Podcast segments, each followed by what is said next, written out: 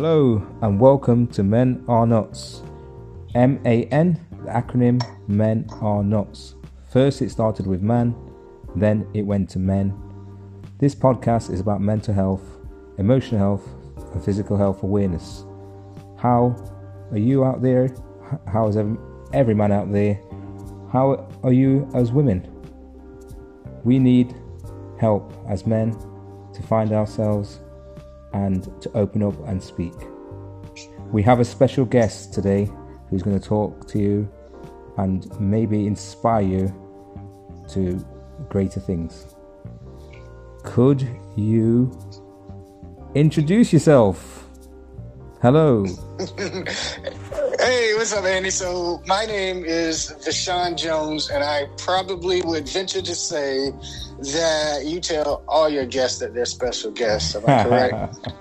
yeah, all, my guests are special, and uh, you know they're all special because obviously for them to come on this podcast, and you know for me, it's uh, I'd say it's a blessing for I've started it, and and for some people, you know, for a lot of people, there's there's um it might be confidence and and you know just all these things that make, that, that make me worried about coming on a podcast. So I'm I'm grateful for everybody to coming on, and you know everyone for me in this you know in this kind of in, in the world is can say special. uh, absolutely, absolutely. So it's definitely a special day because we are all here, and if you're listening to us, uh, then you have the opportunity to do something great in your life, not based on what others have done. Um, that's just a blueprint to show you that you can do it whatever it is. Nike says, just do it. And it's a very profound statement because um, you just do it and um, see what comes about it. Pivot if you need to, correct it, but do what's in your heart. So my name is Vashawn Jones. Um, oftentimes I start with my company. Um, a lot of your audience would not know anything um, probably about it, but I deal in the disabled arena, um, helping individuals find or create work that is meaningful, purposeful, and profitable. Um, and I do that through um, a couple of companies that I own. One is Fedora Outlier LLC, and the other one is Remediation.us. And it's a um, it's a mission. Um, like I said, we help individuals to be empowered, equip them with knowledge, and encourage them to do more, be excellent, and live with greater success. And um, that's my mission in life. I'm a blind individual. I was born uh, premature, and I had glaucoma and cataracts and detached retinas from playing sports in the eye, and both eyes actually. And I'm 43. I went blind at age 30 completely, and I just been on this mission to um, help individuals, and so that's where we're at. Yeah. So your accent and um, you know the, it's a change to hear your accents. What where where are you based and where are you from? And just tell us a bit, bit about you know the listeners about you know your you know where your background is and. Oh, okay, got you. So I was born in a small town called Portsmouth, Virginia, um, here in the United States, and currently I reside in uh, Atlanta, Georgia. And um, a little bit about my background: I, as I stated, was visually impaired growing up. You know, the the guy that couldn't see but could see just enough to be in trouble and um, go out there and skateboard and hurt myself and play sports and, and, hurt myself. So a normal childhood for um, all intents and purposes, with the exception of, uh, like I said, not being able to see. And um, my journey is a lot different than most others, in the fact that uh, I realized early on through working that um, going to school and getting an education was directly, in most people's minds, tied to um, making a living and feeding a family and being able to survive in his life with an income. Um, I've worked um, pretty much ever since I was eight and um, did everything from throwing newspapers to collecting the money for the newspaper and washing cars and raking and um, cutting grass and selling newspaper subscriptions. Um, and just through my work ethic and realizing that early, I've worked at some of the biggest companies um, in the world, um, starting with MCI WorldCom when they were a conglomerate and um, various law firms and worked with Apple Computers um, at the time. Now they're Apple Incorporated. Um, and left there and opened up my own company and I'm actually filing the uh, limited liability paper ship paper today um, for the second company that I mentioned, Remediation RS. Yeah. And um, that's kind of the long and short of where I've been. I'm married, um, been together for 10 years, and uh, life is great.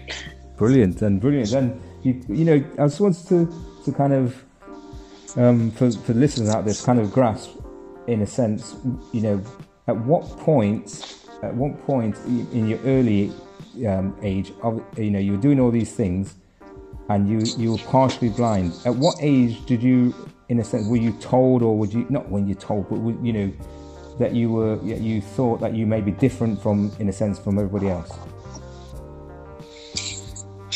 I knew early on that I was different um, in the sense that I had a gift. Yeah uh, a gift of helping people, a gift to not really care about or see myself as someone living with a disability. Yeah. And I've always carried a confidence of um, I can do it. If somebody else has done it, then I can. But and if nobody else has done it, then I want to do it so I can be the first. Now that also goes to say that I did succumb to a lot of the pressures of not um, being able to hang out with other kids, you know, like at night because I couldn't see, and having very, very strict parents uh, from the standpoint of doing the right thing always, but never limiting my mindset on the fact or the thought that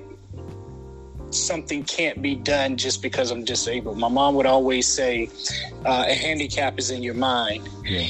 um, and she would always give me the core teachings on it, everything. And so I knew I was different, um, just because people just admired me because they saw that I never look down on life because of uh, this thing that the world calls a, a, disability. So, you know, 9, 10, 11, 12 years old, didn't really know how to put it into words. And probably this is the first time I've ever. Yeah. Um, but yeah, I knew, I knew then that, you know, I was special.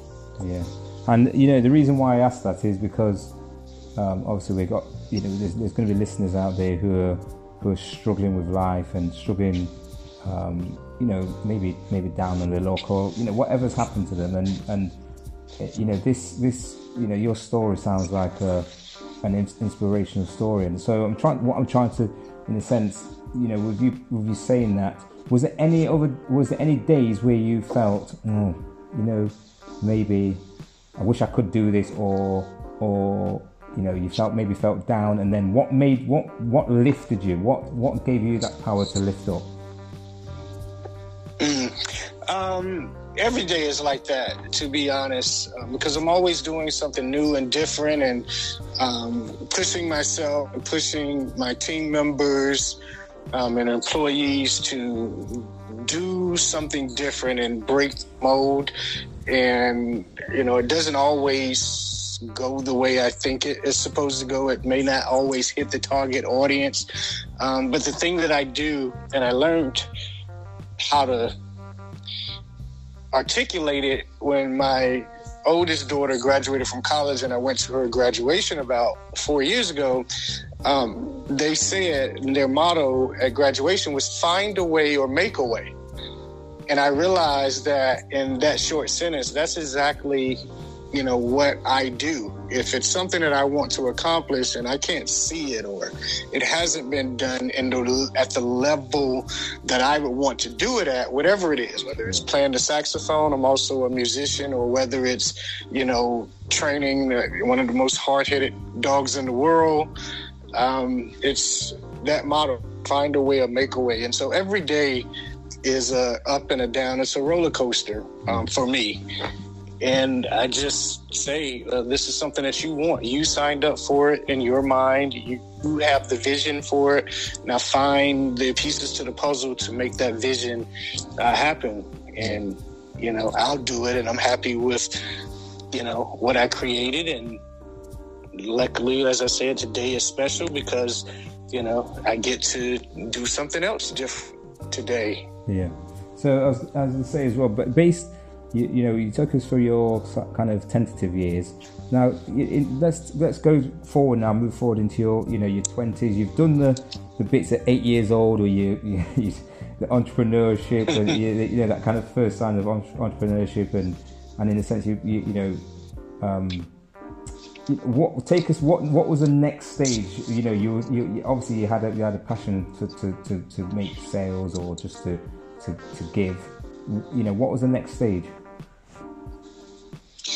Uh, the next stage was trying to find myself, figure out what I wanted to do in life, um, how I wanted to do it, and it's really become a almost a lifelong um, journey of finding opportunities and finding the right people to feel the opportunities that come my way, and um, you know, so in my twenties um, I got married early. I'm um, divorced from that relationship and, of course, into a new marriage. But at 22, I was married. So I was raising um, four stepchildren um, at 20, and I was working for law firms and, you know, all of that, just making a way and not really knowing at that age what my way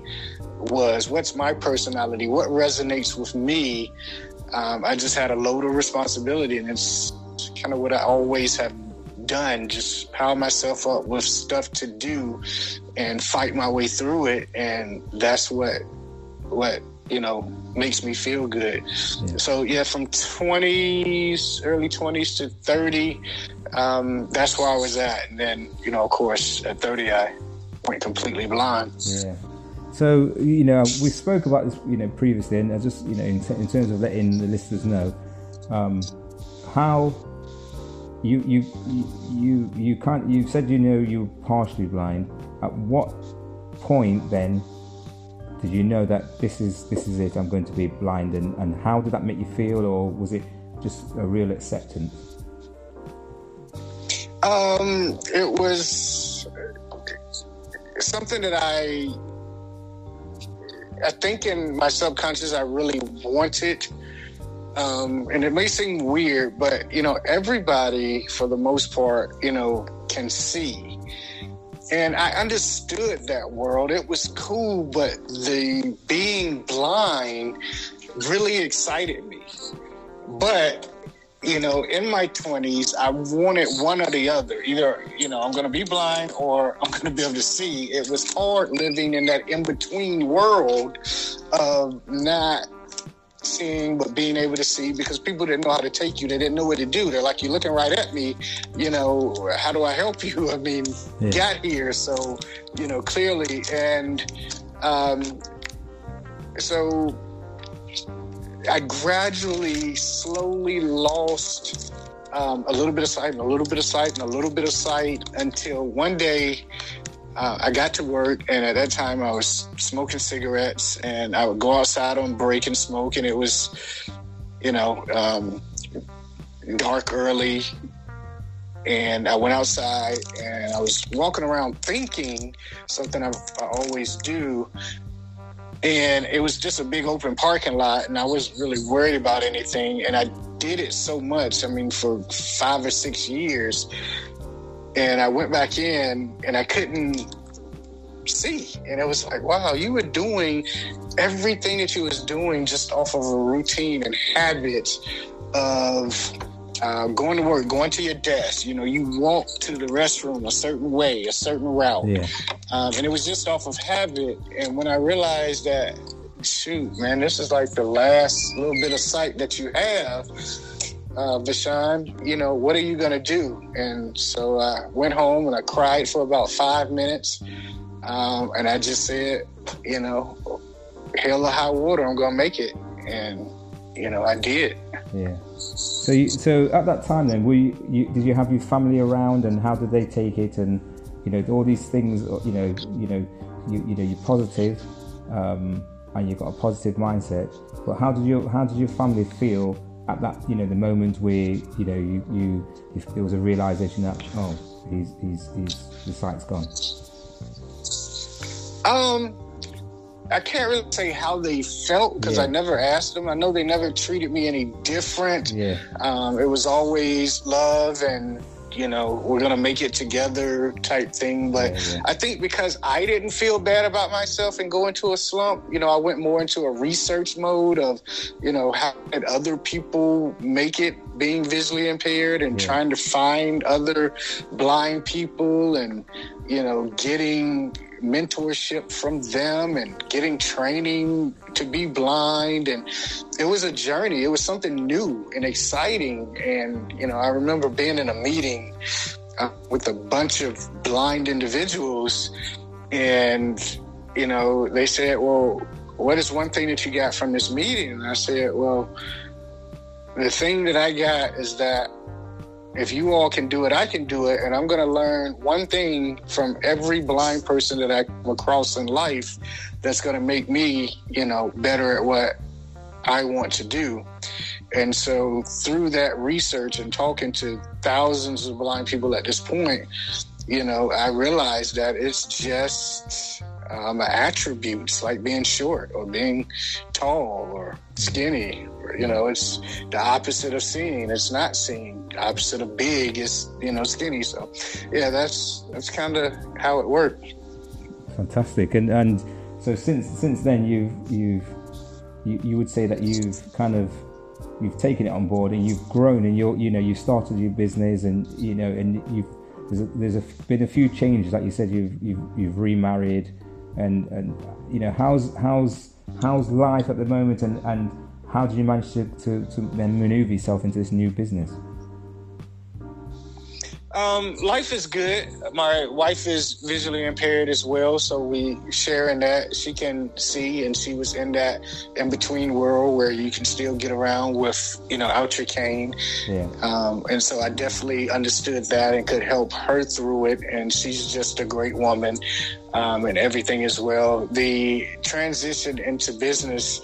Um, now I love technology. Um, I'm just a guru for it and I love what it gives us and affords us. And so I wanted to take the premise of using uh, technology and teaching other individuals with disabilities that you can uh, master it for the sake of um, employment as well. And so I've been running uh, Fedora for about 10 years. Yeah. Um, and along with that, we do a bunch of advocacy work on um, making more devices universally designed and accessible for all. And, um, you know, we've done a lot of work with the federal government. We do a lot of international work, and um, we just help individuals, groups, and communities, and of course, governments uh, to master uh, technology. Yeah, fantastic. So, uh, I would say then, listening to you, and and your journey and and you know you, you, you're inspiring. And would you you know what would you say to people who are who are um, you know kind of a bit you know it's not even a bit down I say a bit down but uh, feeling down with you know mental health emotional health and just trying to find meaning in life um, talk to someone get counseling um, get mentorship. Find somebody that's doing what you want to do and bug the mess out of. Um, become, you know, annoying to the fact that they will see if a person is successful the right way, they will see that you have a hunger in um, what you want to do or for what you want to do that will make them want to teach you. the thing about people that are successful is they don't have a lot of time for extra, but they're more than willing to give up their time if they see that they're actually helping someone to um, be better and do better. And so that would be my biggest advice. Seek counsel and find you a mentor, even if it's a virtual mentor, somebody that you can't touch, um, but may, may have a podcast or a YouTube video series, or um, maybe they have a course, um, a live event. Get into the fold of um, the arena that you see yourself in, and like Nike says, just do it. Yeah. And you know, for you know, for the last part, you know, the last kind of part of this, and you know, I'd like to have you on again at some point because um, you're obviously an inspiration. Um, let's talk about you playing the saxophone. How how's that going, and how you mastered it, and and you know, I'd love to hear. I'd love to hear. I'd love to hear a bit. Yeah, no, I'm on the way to mastery. I'm learning everything about everything, um, even in that. And the reason why I said the last phrase is, you know, get a, a teacher that has been where you want to go and model yourself after them, and then um, use your personality to make it yours. You know, I always tell people there's a hundred books on love, but the only person that can speak from that perspective that's going to make it different is your voice um, on that very same subject. And so with saxophone and music in general, it's a lifelong thing. You know, I was um, Facebooking with Gerald Albright, one of the world's greatest, and he's 60 plus years old, and he uh, is still learning and still, you know, working towards mastery. So, uh, haven't mastered it. Uh, I do have uh, one song out um, that I wrote, and it was for my wife. Um, when we first met, she said she's in love with love. And so that's the name of the song. And I had my best friend and um, my female vocalist from the, our band um, to sing on it. And I played the soprano sax. And, um, you know, it means a lot to me. I didn't win a Grammy, but um, it was just to show people that yeah. you know, hey, if music is your thing, um, then you can do it. You can release it. There's no, I guess. The biggest takeaway is if it's something that you want to do, there's no more gatekeepers. If you want to create a movie and sell it, there's nobody stopping you from doing it. Yeah. You know, you can do it and nobody can tell you that you can't. Yeah. And so anything out there, just um, follow your your heart because that has nothing to do with depression and not um, feeling good. You still have uh, desires to be something. I think what depresses us is we don't know how to get there. Yeah. And uh, you know, so we get into that rut. Yeah. And can you let the listeners know where where they can find you? You know, what if websites or any social media? Yeah, so if you want to find me, if you just Google Fedora, like the hat, F E D O R A, and then Outlier, um, or Fedora Outlier LLC, all the social media, everything is is there, and feel free to reach out for sure. Um, podcasts, I've been on the great podcasts, the largest platforms. Uh, I've interviewed multimillionaires on my own platform. Um, so it's not hard to find um, me. Just uh, Google and I'll come up. Yes. Well, thank well, thanks for having you know, thanks for coming on to the podcast and being such a, you know, you know, your story is you know inspiring, and you know, I hope there's people out there that are listening. You know, not I say hope, no, there definitely will be um, listening because right. the, the, podcast is growing so fast um, because there's a lot of people there who, yes. who, who, want to to listen to people's stories and, and, maybe get maybe get inspired. And you know, one thing I take from you is there's something you said the other day which was brilliant. You you, you, you kind of you, you as you kind of going off, you went, um, you know what? I'm going to go home. I'm going to go home. I'm going to kiss my wife, and yeah, that's what I'm going to do. and it was brilliant. Yeah, yeah, yeah, yeah. Yeah, I get that from my parents. They would never leave the house uh, without kissing, and when one of them would come home, they would kiss, and it's something that I've always seen. Uh, and never really thought until you just mentioned it, but it's it's instinctual. It's um, a habit, and just because you never know what life has, and yeah. you may not make it back, you yeah, know, exactly. and so the last memory should be of love. Yeah, thank you for that. Thank you for that, and mm-hmm. you know, I, I, in a sense, I would say amen. so thank you for thanks for coming on. Amen. Yeah. yeah. So thanks for coming on, and um, you know, hope that you know we, we, you know we can you know do um, another episode in the future. Maybe talk about you know, I don't know, your journeys, maybe get you to play the song. Um, that'd be brilliant. Um, so yeah, okay, that'd be fantastic. So thanks for coming on, and um, and I hope you've had a good, hope you have a good day. You as well. Thank you. And that was Men Are Nuts. Take care.